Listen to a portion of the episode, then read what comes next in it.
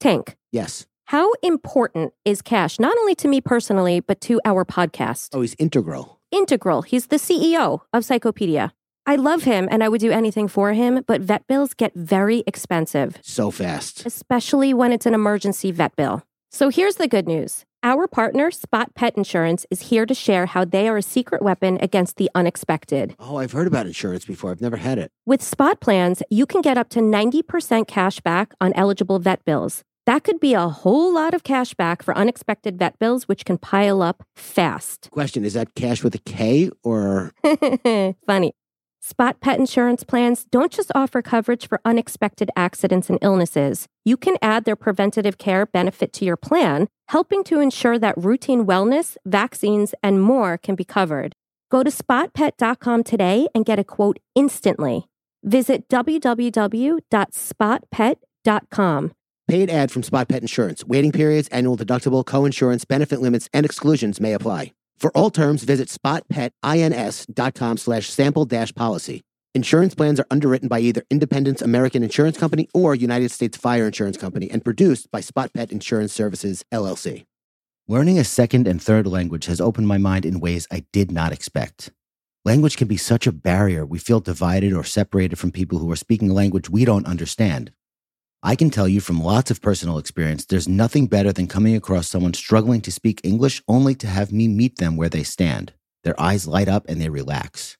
That's why I love Rosetta Stone. Learning on your own with books or even in class is tough because you learn in a way that does not make sense to the human brain. Rosetta Stone is as close to immersion as you can get without abandoning your family and responsibilities to go live in Spain for six months. Rosetta Stone has been a trusted expert for 30 years with millions of users and 25 languages offered. You learn fast, it's intuitive, there's no English translation, so it's sink or swim, and it has the true accent feature which gives you feedback on your pronunciation. Don't put off learning that language. There's no better time than right now to get started. For a very limited time, Psychopedia listeners can get Rosetta Stone's lifetime membership for 50% off. Visit rosettastone.com slash psychopedia. That's 50% off unlimited access to 25 language courses for the rest of your life. Redeem your 50% off at rosettastone.com slash psychopedia today.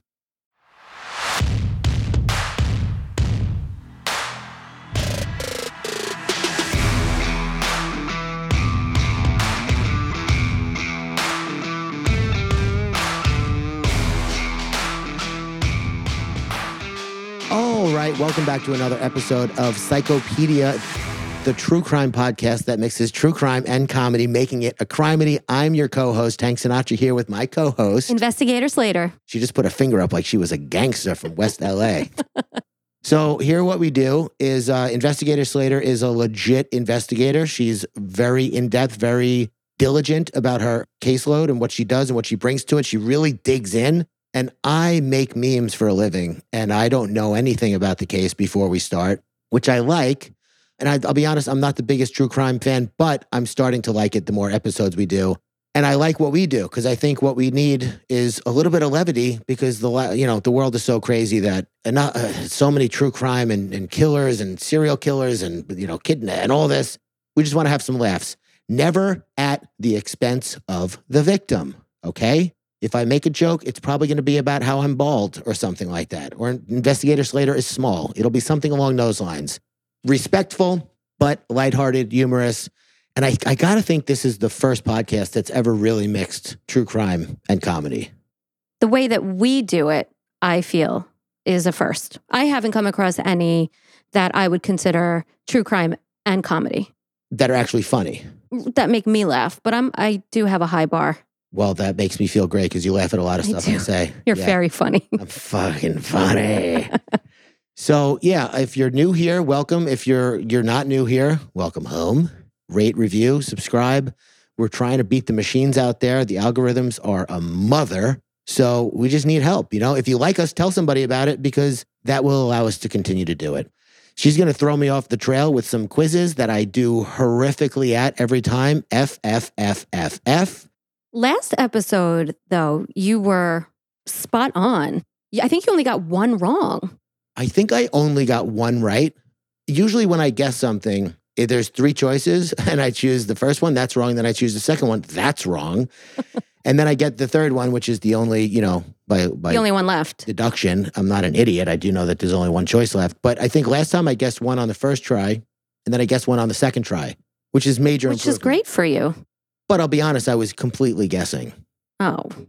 Listen, I research enough that the alternative answers that I provide could very well be the right answer. Like it's not out of left field. No, they're very plausible. Right. And I don't know much about the case, so I don't know who did what, you know? Right. But I enjoy it because I like Taking tests. I like what a good job you do. Thank you. You do a good job, A, on the case, B, you write like Winston Churchill, C, the quizzes you give are gnarly. so if you're listening along, maybe you'll feel dumb like I do too. Not my intention. Not our intention, but a natural byproduct of not knowing the answers to any of the questions on the test. Listen, it's all about trying. So I heard from you. The only thing I know about this case so far is that it's a two parter. Right. It's our first two parter. So buckle up. Correct. And first, let's welcome everyone to part one of our first two parter. Are we going to do a cliffhanger? Did you write a cliffhanger like a Netflix season uh, finale? The cliffhanger is that you don't know if I incorporated a cliffhanger. Oh, that's a cliff banger. All right. Well, we'll see what happens. We'll All see what happens at the end of this episode. You ready to go? You got to say when it's done because I don't even know You'll you'll figure it out. because you'll stop talking. Correct. Okay, I'm going to say thanks for listening. Okay. So here's the informational part of the podcast. If Texas Chainsaw Massacre Oh, boy. and Saw made passionate, perverse love and had a deranged baby, it would be this case. Oh, my God. I hate it already. Keep going. I'm not sure that I can properly prepare you for what you're about to hear. All I can really do is warn you that the case we are exploring tonight is more horrifying than any slasher movie you can likely think of. So allow this to serve as your official trigger warning. We're going to be discussing abduction, confinement, human experimentation, torture, sadomasochism, sexual assault, bestiality, and homicide. Jesus, man. Because tonight we are talking about David Parker Ray, better known as the Toy Box Killer. This cannot be a real person. It's a real person, it's a real case. This really happened. We're heading back to the middle slash late 1990s to a city in Sierra County, New Mexico called Elephant Butte, which is about 150 miles south of Albuquerque. Elephant Butte is a tiny, middle of the desert place with a total area of three square miles and a population of about 1,300 people. Of course, someone's going to be a killer from there. There really wasn't too much to say about Elephant Butte at this point in time, except that it was home to New Mexico's largest state park called Elephant Butte Lake State Park that had a 40 mile long reservoir across the Rio Grande. Is a butte a plateau? Is that what that is? Like the technical definition? I don't know. I know that Elephant Butte got its name because of the shape of a rock in a desert that looked Yeah. like an elephant. Okay. So that would actually make sense then. This unassuming desert town in the middle of nowhere was unremarkable in pretty much every way. That is until 3:15 p.m. on March 22, 1999, when 911 dispatchers received a series of phone calls reporting the sight of a panic-stricken woman waving down cars in the desert heat along a dusty, mostly abandoned road in Elephant Butte. The 22 year old woman named Cynthia Vigil had been running frantically like a wounded animal in the wild being hunted, completely covered in blood and black and blue from head to toe. Uh, I was going to ask if she was covered in blood, but I kind of didn't want to know, but you told me anyway. You're going to hear a lot more. So she's out in the middle of the desert, frantically waving cars down, panic stricken, thinking she's going to die, maybe clean close to with dying. very good reason. Cynthia was completely naked, but for a metal dog collar wrapped around her neck and a five foot long chain trailing in her wake. oh my God. This bloody, naked, terrified woman screamed at the passing cars in an effort to get every single car to stop. Why were the cars passing? right past her? She was screaming and no sound was coming out. Oh, that's terrifying. I might keep driving too. So, also, I've had nightmares where I'm screaming for help and it's silent. Like this really happened to her. I listen, I want to think I'm a hero and I do the right thing. I may like drive past her 100 feet and be like, Are you okay? Even though she's naked, covered in blood, and uh, wearing a dog chain. Right. Obviously, she's not okay, but you don't know if that person is the killer. I don't too. think it's totally unreasonable that cars drove past her, but I'm happy to know that some of them called 911 Yeah, at the very least. Yeah. They did interview people that were on the road that drove past her and they were like, "We we had no clue if that was even real. We had no clue if there was a killer waiting like if it was a setup to get us to stop." Like it was very very eerie for these people obviously. Oh my God. That sounds horrific. Cynthia's terrifying plight is actually part of the final scene of this real life horror movie.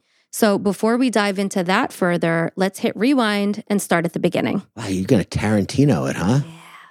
Oh man, starting out in the diner. In 1994, a 20 year old woman named Kelly Van Cleve moved from Kansas City, Kansas, to a city just 10 minutes away from Elephant Butte in New Mexico called Truth or Consequences. No. Yeah. So let's kick off our first pop quiz on a light note because it, it's going to get heavy after this. She was from Truth or Consequences, Cards Against Humanity, or what the hell kind of name is that for a town? Well, how did the New Mexico city of Truth or Consequences get its fabulous name? A. Was it named after an American game show called Truth or Consequences? B. Was it named after a Mormon elder from that area who preached that all Christians should prayerfully study the truths of the Book of Mormon or suffer the consequences? Okay. Or C, was it named by the founder of the Truth Project, who came from New Mexico and works to mitigate wrongful convictions of innocent people? Well, I think my brain is exploding because it's one of them and not the other two, which I have a very hard time dealing with. I'm going to say game show, Mormon, Founder of the Truth- Truth Project. Truth Project. I don't think it's the Truth Project because I, I think I know what that is and I and I think that came no, I mean you would know you didn't you're not going to make an organization that was founded in 2015 be involved in a story that's evolved. It takes Uh, place in Maybe because I don't know what you know. Oh jeez. Okay. So I think it was the Mormon guy. No. Obviously. Fucking idiot. I have an idea. What? When you think something is right, pick something else. yeah. Okay. So it wasn't the Mormon guy. Was it named after the the game show? Yeah. Well, that's Yeah. crazy. Yep. So in March of 1950, the town was renamed from Hot Springs to Truth or Consequences after the popular NBC radio game show. So this is what happened. It's right next to The Price is Right, right? The host of the show announced that they would air their 10th anniversary episode, Ra- radio. uh, right, from Okay. whatever town would agree to change their name to the name of the game show. Insane. And this little town in bumfuck USA figured it would be good for tourism. So they did it. Wow. So Truth or Consequence was a show on NBC Radio. Truth or consequences. Truth Yep. or Consequences. Isn't that wild? I mean, I would do it if they would name I my, mean, my you would- house. Do it for a lot less, I feel like. If they would name my house Deal or No Deal, I would do it in two seconds. Anyway, Where are you from? I grew up in Deal or No Deal, but then I moved to Wheel of Fortune when I was younger, when I was older. It's no secret that costs of goods are out of control. Business owners, large and small, know this. I'm a small business owner who happens to be physically large. Cost of goods drives up cost of services, which drives up cost of goods. It's unending, but there is a solution. NetSuite by Oracle. NetSuite is a solution, not a problem. A lot of technology is just a bigger, faster problem. NetSuite is the number one cloud financial system, bringing accounting, financial management, inventory, HR into one platform and one source of truth. With NetSuite, you can reduce IT costs, cut the cost of maintaining multiple systems, improve efficiency by bringing all of your major business processes into one platform, slashing manual tasks and errors. And listen, 37,000 companies are using it. That doesn't happen by mistake. By popular demand, NetSuite has extended its one of a kind flexible financing program for a few more weeks. Head to netsuite.com slash psychopedia. That's netsuite.com slash psychopedia. netsuite.com slash psychopedia. It's Sophia Franklin, and if you don't already know, listen up. My mini series is live now, each and every Monday, and the only person missing is you. We're dating, we're dumping, we're learning, and we're tapping into all the feels that originally brought us together. Listen and follow Sophia with an F on the Odyssey app or wherever you get your podcasts. Let's get back to Kelly Van Cleve. See, we're not making fun of the bloody lady. Nope. Just And also, fun. we're not talking about the Bloody Lady anymore because that's like the last scene in this two parter. We're going to circle back, obviously, to the Bloody Lady, but right now we're talking about a different woman named Kelly Van Cleve from Kansas City, Kansas, who moved to. Oh, I thought that the was area. the bloody lady. Right. No. It's. Okay. Kelly There's Van- actually, I will warn you, there are a lot of players in this, yeah. and they almost all have three names. So we can like slow down if we need to. We'll call her KVC. KVC, got it. So it's 1994. KVC was 20 years old and living in Truth or Consequences, which is where she met a Marine named Patrick Murphy, whom she married in 1996. The couple had some issues going on, one of which centered on KVC having a medical condition that made sexual intercourse painful for her. Patrick didn't believe that Kelly truly had this condition, and after they got married, he started to push her into having sex with him. This understandably led to arguments and a less than ideal start to a happily ever after situation. One night, after a particularly intense fight, Kelly left the house and headed out to a bar called Blue Water Saloon, where she remembers talking to a friend named Jesse Ray. Then, the last thing Kelly recalls is being in the home of Jesse Ray's father, David Parker Ray, who was a 59 year old mustache clad, scrawny white guy, a trained mechanic, and a state park ranger. David held a knife against Kelly's throat as he clasped a dog collar around her neck and viciously wrapped her entire face in duct tape to stifle her screams and prevent her from seeing. Kelly was then led out of David's home and into a separate trailer, which is now famously known as the Toy Box, where she was strapped into a remote control operated gynecological chair with stirrups and forced to listen to a cassette tape with a pre recorded message narrated by David himself. On the tape, David explained that she, his victim, was to refer to him only as master and to never speak unless spoken to first. And this is what Kelly heard on the tape. I'm going to leave some parts out. And actually, Tank, I wanted you to read it. Really? Yeah. Okay. All right. So this is what David Parker Ray pre recorded and had his victims listen to. you looked at the first line. Hello there, bitch. Are you comfortable right now? I doubt it. Wrists and ankles chained, gagged, probably blindfolded. You're disoriented and scared too, I would imagine. Perfectly normal under the circumstances. I'm going to tell you in detail why you've been kidnapped, what's going to happen to you, and how long you've been here. Now, you are obviously here against your will, totally helpless, don't know where you're at, don't know what's going to happen to you. Now you're just waiting to see what's going to happen next. You probably think you're going to be raped, and you're fucking sure right about that. Oh my God. Horrible.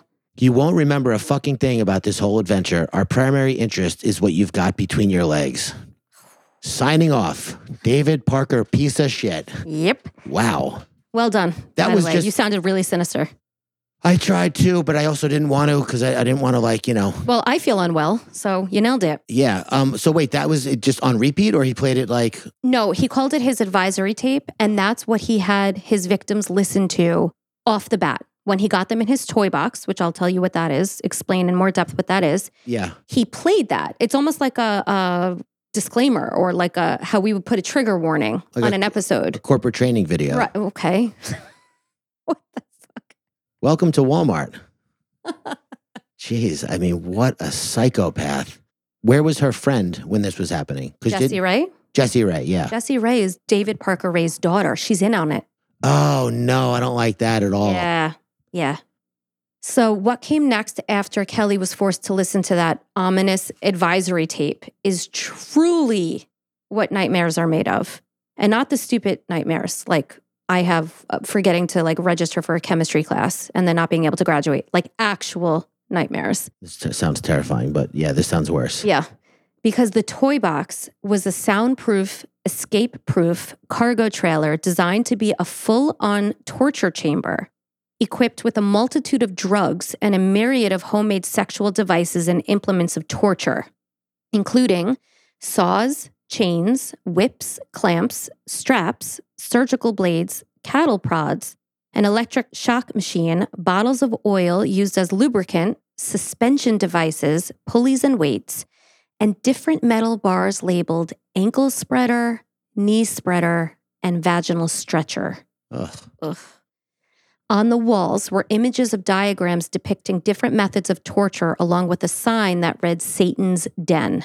There were several video cameras and monitors set up in the toy box so that the victim, in this case, poor Kelly, was forced to watch what was being done to her. That is horrible. Horrible. You couldn't even make a movie about this. It would be too much. That's what I'm saying. It's more horrifying than any slasher movie you can possibly think of. Oh, this poor girl. Oh the my toy God. box also included a collection of gigantic spiked dildos made by David himself using scrap metal and long pipes. Metal? Yeah. And what's even sicker is that David truly fancied himself a highly skilled sexual scientist with a functioning laboratory, which was the toy box, as he called it, and all the necessary homemade tools of the trade. He felt he was clinically studying women whom he'd refer to as, quote, pretty pieces of meat, as he inflicted immeasurable pain through sexual experimentation and inhumane torture. How old is this guy? 59? Yes. First, he would break down his victim psychologically by playing that advisory tape that you read.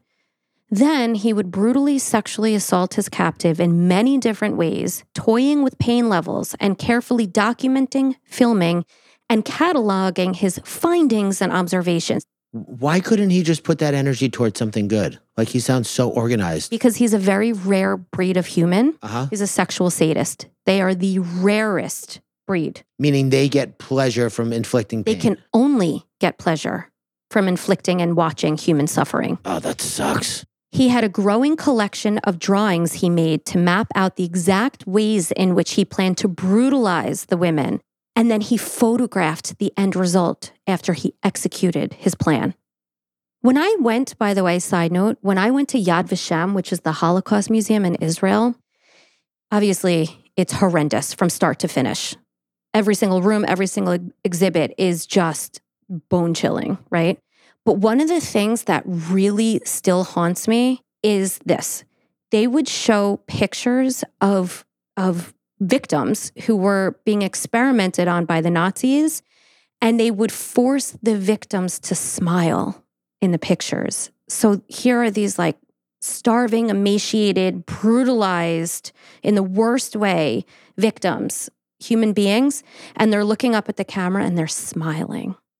Yeah, that's terrible. Horrible. And it's one thing to think about it, obviously, intellectually. Oh my God, that would be so terrible. It's so sad. But like, first of all, this woman was actually in there. And I'm imagining there were other people in there before her and after her. But um, I did have one terrifying nightmare once. Like, I felt absolute sheer terror. I took calm, which is fucking ironic because it did the opposite of calm. It made me have murder nightmares, is a magnesium supplement. I took it, I slept. I remember being in my childhood home and somebody came past the corner, but like violently, like they were being thrown or pushed or something. And I could tell that the person that was killing them was coming from behind the corner too. I didn't see them, but I knew I was going to die. I was like, or I was going to have to stop a killer. It was like absolute terror. And that's a dream. And that's something you woke up from. yeah. Yeah. And survived, clearly. Oh, Horrible. God. It's just, it's excruciating to even tell this story, you know? I wonder what it's like listening to it. I mean, if our little listener freaks or anything like me, it's a good time somehow. You I little freaks. if you're enjoying this, rate, review, subscribe. it's not a good time. Let me rephrase. It's just, it's fascinating. I'll give you that. It is very interesting. You're like, you're in this right now with me. I'm in the toy box. Oh, God. I know. I mean, I'm literally like right. in there. I'm picturing the lighting, what it smells like, what the air is like in there, what the vibe is like. It must just be absolute living hell for this this woman, Kelly. Correct. David had loads of homemade torture apparatuses, all designed to inflict the most amount of pain and destruction to his victims, specifically to their genitalia. The toy box had a medical cabinet in which he kept syringes, chemicals, and sex instruments of varying degrees of horror. David also kept a souvenir from each of his victims, which is very serial killer esque. And of course, David's crown achievement was the remote control operated gynecological chair that would slide along a six foot track so it could be placed beneath a woman whom he'd have suspended in midair. Pop quiz. Oh, Jesus. What is the final item that David Parker Ray kept in the toy box? A. Thank you notes that he'd force his victims to write him. B. A wall of death on which he hung time stamped photographs of all the women he claimed disobeyed his orders. Or C. A seven foot long coffin with restraint hooks and ventilation holes. Um, I'm going to say, I'm not going to go with the opposite of my instinct. I'm going to say thank you notes. No. Th- Then you came I up with that. scared myself.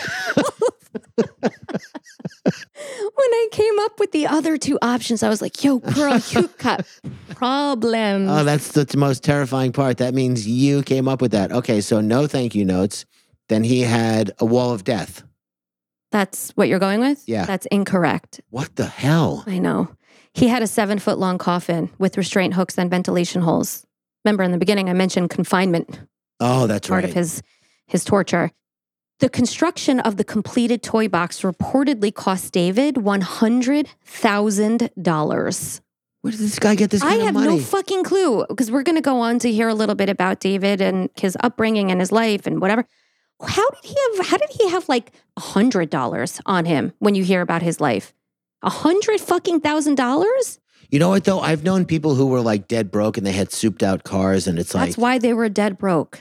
It all went to their souped up car. this guy was dead broke because he was a freak. Yeah, because he had a toy box Toy box. paved in gold. Who and who came up with the word toy box? he box? did. He did. Which is That's- like I'm almost a little reluctant to play along, if you will, and call it his toy box because that's what he calls it. yeah. you know? But here we are. Want to teach your kids financial literacy, but not sure where to start? Greenlight can help. With Greenlight, parents can keep an eye on kids' spending and saving, while kids and teens use a card of their own to build money confidence. As a parent, you can send instant money transfers, set up chores, automate allowance, and more. It's a convenient way to run your household, customized to your family's needs, and the easy way to raise financially smart kids. Get started with Greenlight today and get your first month free at greenlight.com/odyssey. Knowing how to speak and understand a new language can be an invaluable tool when traveling, meeting new friends, or just even to master a new skill. But it's not always simple when you're bogged down by textbooks and structured classes. That's why so many people trust Rosetta Stone. Rosetta Stone is the most trusted language learning program, available on desktop or as an app. It truly immerses you in the language you want to learn, like Spanish, French, Italian, Chinese, and more. You won't just be studying English translations. The Rosetta Stone intuitive process helps you pick up a language naturally, first with words, then phrases, then sentences. Don't put off learning that language. There's no better time than right now to get started. For a very limited time, listeners can get Rosetta Stone's lifetime membership for 50% off. Visit rosettastone.com slash rs10. That's 50% off unlimited access to 25 language courses for the rest of your life. Redeem your 50% off at rosettastone.com slash rs10 today. Kelly was held captive, heavily drugged, and savagely tortured on repeat for three whole days. After which, amazingly, she was let go. Wow. David drove Kelly back home in his state issued vehicle, counting on the fact that Kelly would have no recollection of what happened to her given the cocktail of drugs he forcibly administered. David walked Kelly into her home, telling her husband, Patrick, and Patrick's parents, who they lived with, that he found Kelly wandering aimlessly on the beach that morning. But Patrick wasn't buying it.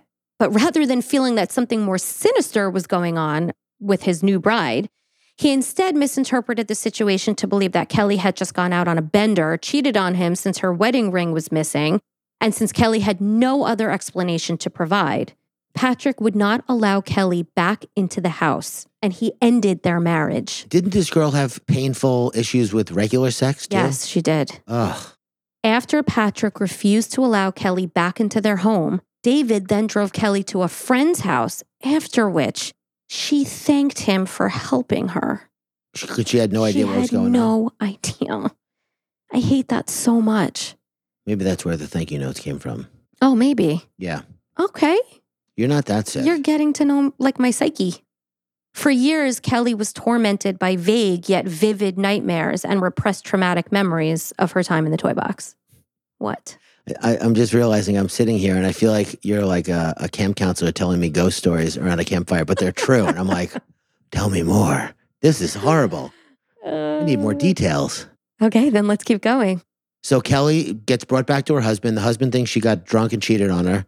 So he takes her to where? I got A friend's house. He drops her off. She thanks him, and that's that. So we're going to go on to hear more about the toy box, whether you like it or not, and the unfortunate victims who endured the unthinkable within the four walls of that torture chamber. But I want to first discuss David Parker Ray's upbringing. So we know, though still may not understand and certainly will never excuse, why and how David wound up becoming the faux sexual scientist, serial killer esque, Nazi esque monster that he was. monster. Yeah. Monster. But the thing is, Tank, he was human. Like human beings are capable of this. When we call somebody a monster, it almost lets them off the hook. Yeah, I feel that. You know what I mean? He was a human, a fucking shit human being, but a human being. So let's not forget what some of us are capable of. Speak for yourself. I'm, I'm in- not I'm capable of us. it. Jesus. Tank exits the building. Some of this species is capable of. But this has got to be an outlier situation. I mean, he's definitely an outlier, which is why he's on the Psychopedia podcast. They, bo- they based the movie Saw on this guy. no, Oh, I said that if Saw and Texas Chainsaw Massacre had a baby, it would be this case. I know. I was just kidding. Oh, you're usually more obvious when you joke. So, yeah, this guy is bottom of the barrel Yeah. human being. Broken brain. David Parker Ray, broken brain, David Parker Ray, was born on November 6, 1939, in the tiny desert town of Belen, New Mexico. His father, Cecil, was a violent alcoholic, and David had a tough childhood. The Rays lived deep in the rural, insulated parts of this already insulated area where opportunities for young men to make something of themselves were few and far between.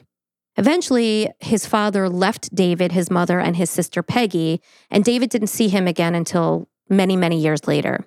After David's father left, David's mother, Nettie, shipped David and his sister Peggy off to live with their paternal grandparents. David was bullied in school. He was shy, he was a loner, he came across as nervous, and he was forced to dress in a way that suited his very conservative grandfather, but it also made him a target to the other kids. This doesn't even sound that bad to me, but I guess back in what, like 1950, this was like a big fashion no no, but like his grandfather would force him to button his shirt all the way up to the top. And because of that, he was bullied relentlessly. But around age 13, David began to find his stride as he honed his craft for mechanics. He began fixing up bikes and climbing up the social ladder as a result. The social ladder of Bell End, fucking New Right. Mexico. It was also around this age that David began to develop an interest in sadomasochism. He was fascinated with bondage and found tremendous pleasure in aggression centered sexual acts in which there was an imbalance of power and control between master and slave, or perpetrator and victim.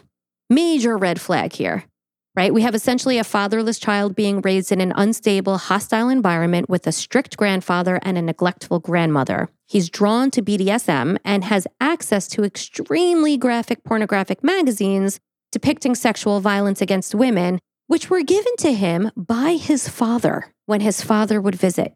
Even back then, Why not back then? Freak- freaks existed always. Well, I've just been side note thinking about this. I've been thinking about. I saw this video of some guy. who's like, I don't know if you know this about me, but I cannot stand when people talk about kids today or society today as if it's I like, I did know that about you. yeah, it's not different. kids are kids are kids are kids. You don't think cavemen kids were uh, laying around grunting? I don't want to go hunt. Like you're gonna go fucking hunt, dude. You got to teach you. You know what I mean? Right. So uh, I saw this video and this guy was like, you know, the problem today is that nobody's telling these kids 13, 15 years old what to do. They're not telling them to work out. They're not telling them to do their homework. And I was like, bro, yes, they are. They're just not listening because they're teenagers. So then I start thinking about, like, I listened to Pantera and Sepultura, and my dad would be like, I can't understand what they're saying. And I'd be like, well, first of all, he's speaking Brazilian, but okay.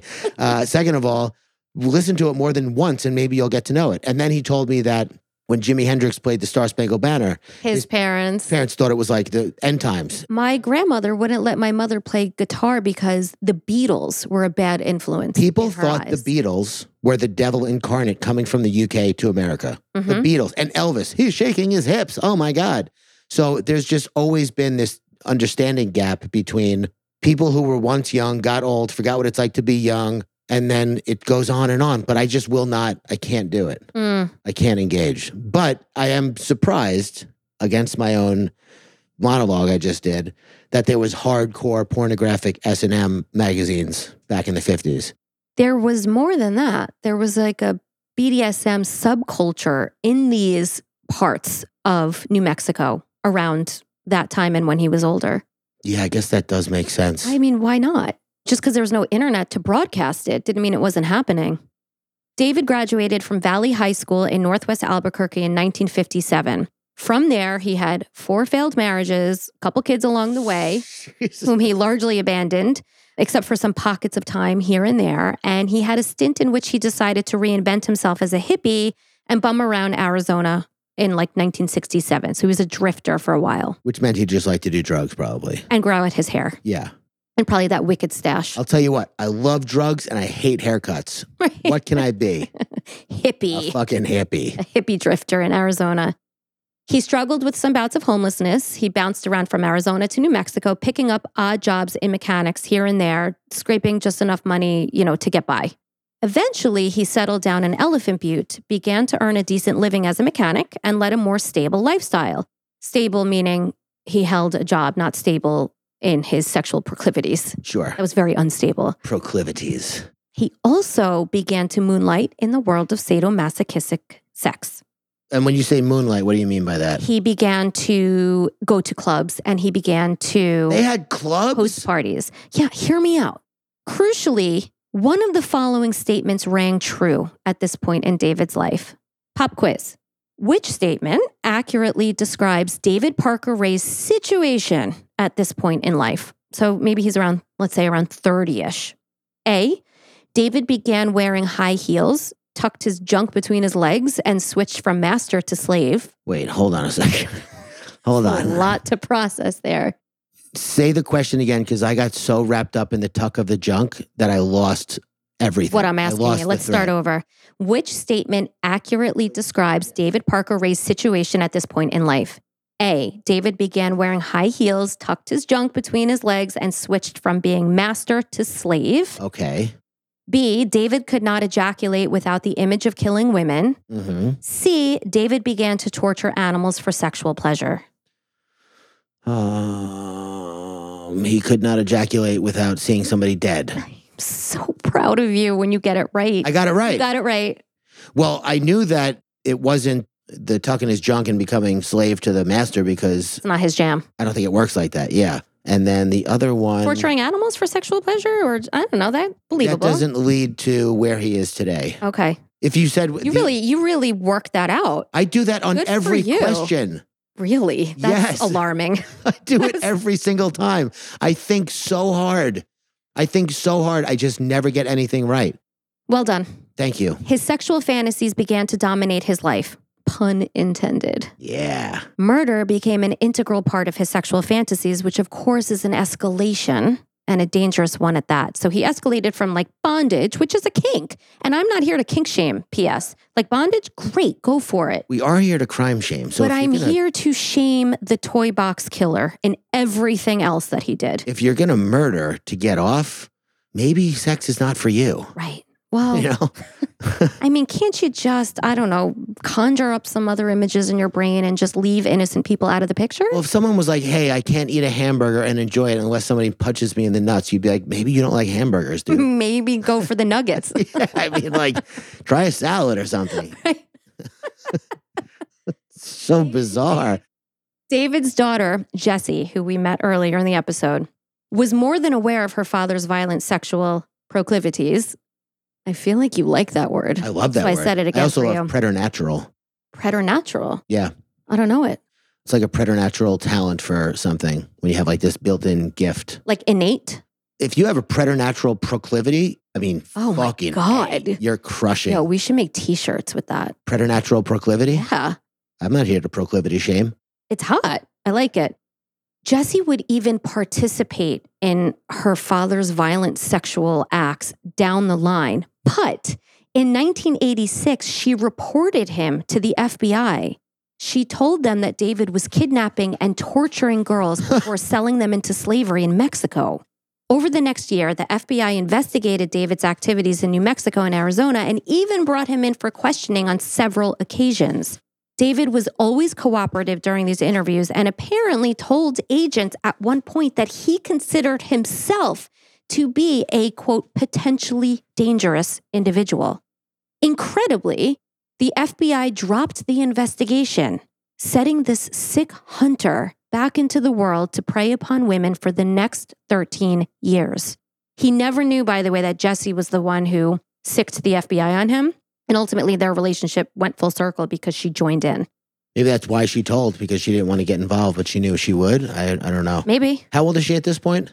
If he's about, if this is 1986, and I said he was born in 39, figure he was maybe 20 when she was born in 49. So she's in her 20s. Yeah. Elephant Butte also provided the perfect cover for David because it had a keep to yourself, to each his own culture. He even became a sort of well established fixture in the underground bondage and sex party scene, in which he was rumored to have been paid by prominent businessmen to attend live performances of lesbian and sadomasochistic sex, which he would host and videotape on his own boat and then sell the footage to a network of customers. He was a superstar. I couldn't wait to get that out. And this is 1986, Right. right? So he's just doing the Wolf of Wall Street thing, but with like whips and chains. On his boat, yeah. Yeah, I mean, this guy sounds like he was. Uh, he probably was on his way there from the very first breath he took. I think that's the case He with didn't check it. this level of depravity. I think I was going to say depravity, but you said it. Is that the opposite of proclivity? No. no, no, no, no, no. So yeah, I mean, he was completely and totally unchecked, and never even maybe thought to check himself and be like, you know what? He did tell the FBI that he was concerned Yeah, about. that's like a werewolf telling you to go inside when it's a full moon. Like he's gonna fuck you up if he sees you. wow, Yeah, where did you pull that out of? I think about that a lot. Oh because as a raging alcoholic, I remember thinking like, I don't want you like around me. Like I'm drinking, I'm gonna black out. I might punch you. I might tell you your mother's a, f- a Mm. hoe. Like I have no Mhm. clue what's gonna. You know happen. what though? I when I get in like weird headspaces because I struggle with anxiety and whatever, I will give my family warning. Yeah. Like I'm doing this for you, my beautiful boys, because I'm concerned for your, you know, I would never, ever, ever do anything to them, but I don't even want them to see me when I'm in that dark kind of anxiety ridden place. But you, know can what I mean? really only do it before it takes hold of you. Because once it takes hold, it's like victims. it's too late. yeah, It's too late. werewolf. So I feel like a werewolf, or I felt like a werewolf. I I don't know what to say because we did the episode about the werewolf and now I'm a little freaked out. You don't have to say anything. Okay. The year in this case is now 1996, and David Parker Ray struck up a friendship with a man named Dennis Roy Yancey. I told you, right? These people all have three names. We'll call him dry. We're going to call him Roy, who years earlier in 1987, at just the young age of 16, formed a self proclaimed satanic group that would intentionally wreak havoc in the community. Roy and his little satanic playgroup vandalized property with pentagrams, destroyed a cemetery, poisoned neighborhood dogs, those sons of oh, bitches you hate him. unforgivable, and consorted in black magic. They even left threatening notes in kids' lockers at the high school in Truth or Consequences, which created such widespread fear and panic that prompted which of the following things to happen that year? Pop quiz. Quiz. We should get a sound effect for pop quiz. Boing. A, an enforced 10 p.m. curfew in all of Truth or Consequences. B, Halloween getting canceled that year. C, children under 18 requiring parental supervision absolutely everywhere. So curfew at 10, Halloween being canceled, or children under 18 requiring a curfew. This little group of Satanists caused this result to happen. Correct. I think that they caused a um Don't let me down. Don't let me down. um uh children under 18 had to be with parents at all times. No. I'm sorry. You looked at me like, "Oh, you're so dumb." I'm sorry that that just happened publicly. Uh, uh, a curfew? No. Fucking Halloween canceled? Yes. Oh, Can you man. imagine? Canceled? How do you that. how do I'm you- taking my pumpkin jack o' lantern fucking goodie bag thing and I'm going. Well, I I thought it was the thing with the parents or whatever because I just saw something that there's a mall that's like Saturday night after 4 p.m. You cannot go in there. If you're Where? under. I don't remember where it is, but this was like yesterday or the day before. Wow. That's freaky. Because kids go into a mall sometimes, and then there's you know there's problems. Kids today, fucking Those mall rats. those mall rats. Yeah, but I mean they're not doing pentagram stuff and killing dogs. So what are they doing? Fucking up the food court? I don't know where it is, but I do know that there's been some shootings at malls, gang Oh, related. God, that Um, serious. Okay. Yeah, Well, then I'm all for it. fights, stealing, hmm wolf packing, which is back in full force. You know what wolf packing is? Um, where is it when you have a group of people like on the lookout and then a lone wolf who does the damage? no, Just kidding. no, uh, it's not even close. But I don't want to say it's back. Back that was a thing in the '80s, and they demonized these young black kids in Central Park, and they called them the Wolf Pack and blah blah blah.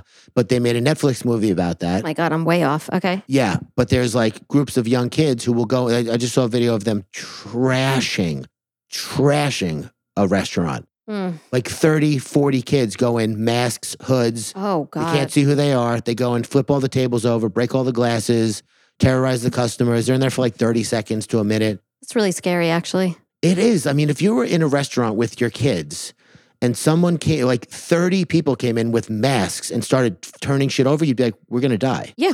I'd like to think if I was with my kids, I would be a fucking hero and I would just charge these bitches. Too many people. Yeah. 30 people's too many people. I know, but I get really, really stupidly confident in situations like that, admittedly. Yeah. You know what I mean? The worst part is they're just having fun. That's the worst part is that they're just in their minds having fun. This is like a cool thing to do on a Saturday night. Okay. Well, get a life, fuckers. Kids today. At Alma, we know the connection between you and your therapist matters. But if you're already feeling stressed and burnt out, the idea of trying to find a therapist you really connect with can be overwhelming. That's why Alma's focused on helping you find the right therapist for you. When you browse their online directory, you can filter your search based on the qualities that are most important to you. Then you can book a free 15 minute consultation call with any therapist you're interested in seeing, so you can get a feel for whether they're the right fit before you commit to a full length session. Alma also makes it easy for mental health care providers to navigate insurance. That's why 95% of therapists in their directory accept insurance for sessions. So you can find care that's affordable without stressing about the paperwork. You want to talk to someone, but not just anyone. Alma is there to help you find the right fit. Visit helloalma.com slash therapy60 to schedule a free consultation today. That's helloalma.com slash therapy60. Ready to start talking to your kids about financial literacy? Meet Greenlight, the debit card and money app that teaches kids and teens how to earn, save, spend wisely, and invest with your guardrails in place. Parents can send instant money transfers, automate allowance, and more. Plus, keep an eye on spending with real time notifications. Join more than 6 million families building healthy financial habits together on Greenlight. Get your first month free at greenlight.com slash odyssey. That's greenlight.com slash odyssey. As an adult, Roy became well acquainted with criminal activities. No surprise. Dennis Roy Yancey. Yes. Okay. Trying to get these names. Such as theft and drug abuse, which led him to strike up a friendship with Jesse Ray. hmm Okay. The two partied a lot together and just so happened to have been friends with a man named Kenneth Lee Lane, who was a well? I, I was not kidding you. They all have three names, who was a well known drug abuser in the area and who wound up dead at an apartment often frequented by Roy and Jesse. So they were friends with this Kenneth Lee Lane, who was a well known drug abuser, and Kenneth wound up dead at an apartment that Roy and Jesse were at a lot. An autopsy of Kenneth revealed nuts and bolts in his stomach and a doorknob shoved inside his anus. what the hell? But the truth or consequences police department ruled his death an accidental death by metal poisoning, and that was that. you. I don't know how a doorknob accidentally winds up up someone's ass. Oh, it's no accident. No, sir. First of all, second of all, uh, you got to do a lot of drugs to be a well-known drug abuser. I feel like. Yeah. I mean, a drug abuser, drug dealer, you know, he's on their radar. Oh, he's known to the cops. Yeah, yeah, yeah. Oh, okay. I thought he was like known in the town. Like, yeah, Well, that, that guy does. That guy does a lot of drugs. Watch yeah, out but this him. isn't like a, a huge metropolis. That's the other thing that I was thinking about when you were talking about them going around vandalizing stuff. Like, who? How are you gonna? How do you think you're gonna get away with this? There's like seven people that live here. Methinks they're not thinking. Yeah. In addition to hanging out with Jesse, Roy, now 25, also became good friends with David by 1996 and even landed himself a girlfriend named Marie B. Parker. Parker, by the way, is just it's just coincidence that Parker, they're not related. Oh no, I know, but it's like David Parker Ray, Marie B. Uh, Parker, Kenneth Lee Allen, Kelly Lee Jarvis, whatever the fuck. all share names. Roy Jones Jr., Tommy Lee Jones. Marie had a difficult life, and by age 14, she was homeless and struggling with a meth addiction. By 21, she had two kids to support and was forced to turn to sex work in Albuquerque. It was during this time when she met Jesse and Roy, started dating Roy, and spiraled deeper and deeper into the dark world of addiction and sex work. Marie gave her two daughters to a friend who agreed to keep them safe and fed, while Marie actually set up a tent to live in by Elephant Butte Lake. Understandably, Marie fell into a significant depression and struggled with suicidal ideation and mental illness. She even called her mother from a payphone and left a tearful, defeated goodbye message on her mother's answering machine before getting into David Parker Ray's truck with David, Jesse, and Roy. Unbeknownst to Marie, she was being abducted by them. She felt suicidal. She struggled with mental illness. She got into their car, but she's friends with them. She's dating Roy. She knows Jesse. She knows David. What she didn't realize is that they were essentially turning on her and making her another toy box victim. That's scary. Jesse held a gun to Marie's head, handcuffed her, and delivered her kicking and screaming. Once back at David's home, Jesse locked Marie in the toy box where both David and Jesse sexually assaulted and tormented her for three days. Jesse too? Yep, The daughter? the daughter. Marie was tied to a cot that they would roll into a confined and narrow space built into the wall before closing her into the Oh, darkness. No, fuck that. All the while, Roy sat watching television in David's home. Then, after three days of torture, David handed Roy a rope and said, quote, you know what you're going to have to do. Roy later alleged that Jesse held a gun to Roy's head while David instructed him to kill Marie as he filmed the murder for the purpose of selling it as a snuff film. Roy obeyed and took Marie's life. Then they dumped her body into a ravine, drove to Galveston, Texas, and hid out for almost a year in a beachside apartment. How did he kill her? Does it say? strangled her with the rope. wow. There are interviews where he really provides details of how she struggled and what he did to finish the act, which I will not subject anybody to. Yeah, I mean, I always thought how crazy it was that the members from like Aerosmith or Guns N' Roses found each other. Like, how does a bassist, a guitarist, a drummer, and a singer all find each other? Right. Like, how the fuck did these people find each other? And who was the one who was like, hey, man, I don't know what you're into or if like this is up your lane, but like we kill people sometimes and torture them. Like, would, is that something you'd be interested in? Or like, how do you How broach, do you broach the that? topic? I, I don't know. I wouldn't know. I mean, sometimes when I'm meeting people new, like I don't know how to start a conversation. I I like made jokes about this on my social handles, and I'm like, so who, what? Who's your favorite serial killer? yeah. Do you like Jay Z? And then people who bite and they're like, oh my fucking Jeffrey Dahmer. I'm like, my spirit animal has arrived. yeah. Here we go. Yeah, I mean that's like, uh, or unless somebody, unless the guy Roy was like, ah, fuck, I really just want to torture somebody, and they were like, listen, dude, I mean, I don't know if you know us. They probably like broach the topic by like fucking around about it at Yeah. first. Like, like, hey, you know, it'd be crazy if we just strangled her. And then based on the reaction determines the next step. If your friend is like appalled, you're like, dude, I was kidding, relax. If your friend's like, should I go get the rope? Yeah, it's on. Imagine we had somebody locked in the wall right now. That would be nuts, right?